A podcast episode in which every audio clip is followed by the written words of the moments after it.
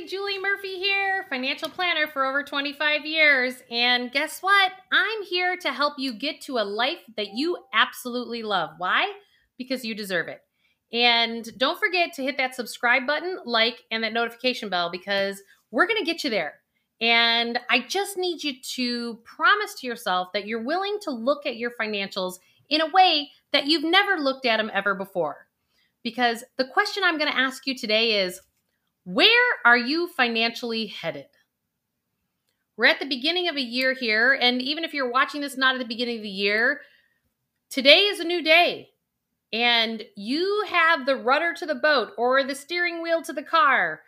And this is what we need to realize. So many of us wind up defaulting to whether it's whatever my employer gives me or whatever the economy performs at or whatever my spouse allows me to spend. Like, we have all these financial constraints. And what it's done is it's put so many of us in a place where we don't feel like we can direct it to go where we want it to go.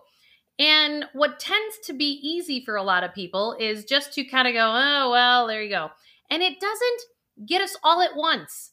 It negotiates itself away a little bit over at a time. Like with your employer, you start to say, okay, I can understand things are a little rough right now. And I get that I'm, I got the promotion, but I'm not getting paid. Stop. No matter what is going on, there's always a way to find a solution. And with that employer, if you really believe that you are actually deserving of that raise, they will find you the money and not give you an answer that's no. It's about you holding extremely loving and healthy boundaries for yourself and saying, yeah, um, maybe you work with them at a period of time, but you hold the boundaries and you hold them to what they say. I've had clients who have been in new jobs for three years doing the work because somebody was laid off.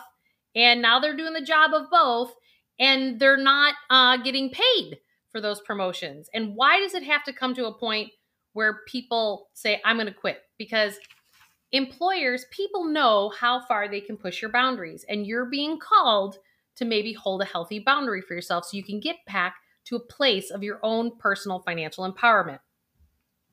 I was also reminded, like we talk about your money with your employer, but let's talk about money in terms of your relationships. I cannot believe how many women said to me when I got divorced, oh, you were able to do that because you're not the one that runs the money. What? Why should that have anything to do with whether or not you stay in a marriage that's not feeding your heart and soul? And this too is a place where often we give away our power, that we really actually don't want to be married to that person anymore or stay in a relationship anymore, but we stay there because the, the, the money, how is that going to actually create more happiness and better health and wellness for you and the people that you live with? It's not. We negotiate it away little by little, week after week, month after month. And it's time for us to actually choose the financial path that we want to be on. And some of that comes from the fact that, you know, if you think about years ago, what did, uh, we'll just say a husband and a wife um, in their home? A lot of times one would run the cash flows and the other one would run the investments. A lot of times uh, as a financial planner, I would see that the, the husband ran the investments, but the, the wife ran the checkbook. But we don't even really have checkbooks these days or check registers because everything's done electronically. And so those duties, you know, now it's more fly by the seat of the pants. And depending, you may be in a household where you had careers um, before then. Um, and so um, you may have your own operating checking account, and then your spouse has their own operating checking account, and then maybe there's the household one. That actually keeps you more in a place of empowerment in running your cash flows in a household. But you might be the at-home parent, and that's why you didn't keep your separate checking account. So you just kind of put it all into one. And then over the years, as the kids get older, you start um, allowing the other person to hold more of the financial empowerment than you. And, and I get it. We just get busy and things like split apart. But what's interesting to me is that you can't be checked out forever. You can't not, because if you want to actually, you know, get out of that relationship, a lot of people won't because they don't feel they have the information. And then it's getting to a point where it's awkward to ask about the money because then the other person gets vulnerable and it can turn into something that it's not.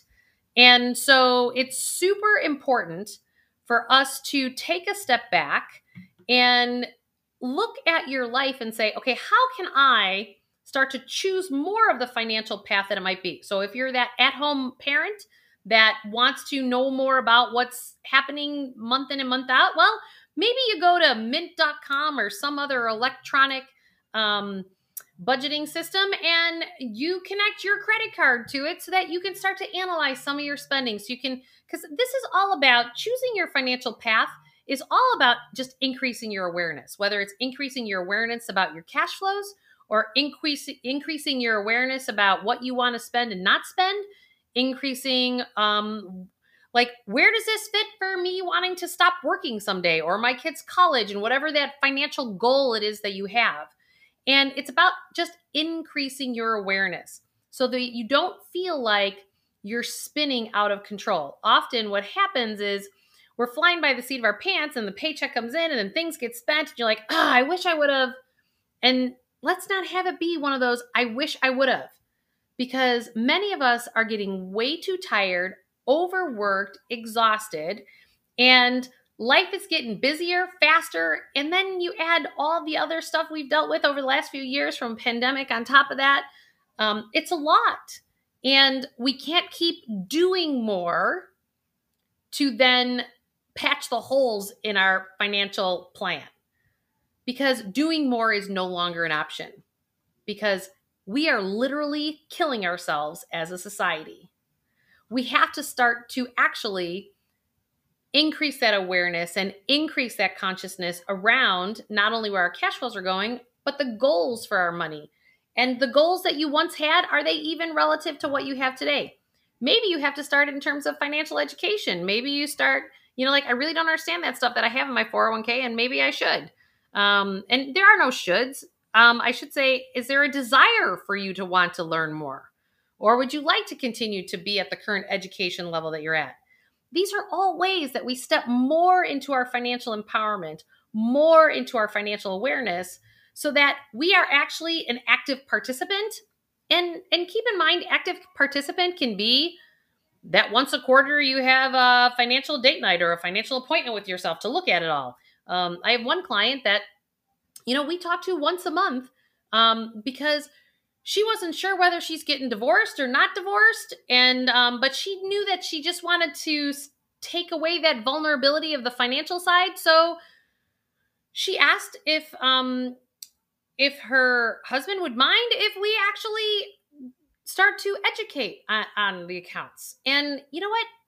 Kudos to him, because he's like, absolutely. Because your fear may not be reality on the other side of the table, because you might be surprised at how much of your of the hangups around money, as much as we'd like to project it to be on the spouse or the employer or your parents, whoever that is, it's actually some unrest that's going on inside of you.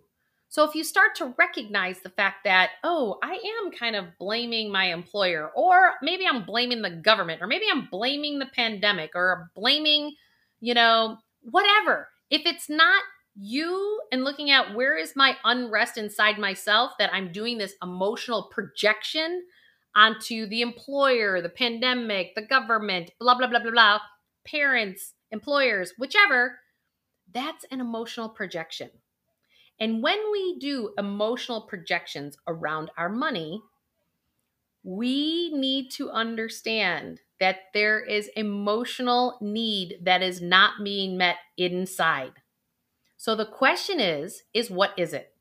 So what I'd like for you to look at today, I really wanted you to dig down and see if you are doing any of that emotional projection, like, that there's a reasoning for this, that it's this, it's this, it's this, it's this, or this person, that person, this person, or that person. If you're doing that, I want you to take a step back and go, hmm, I am not in a place of being personally financially empowered. So how can I increase my financial awareness? Because what that projection represents, it represents the fact that you don't feel like you have a safe container financially.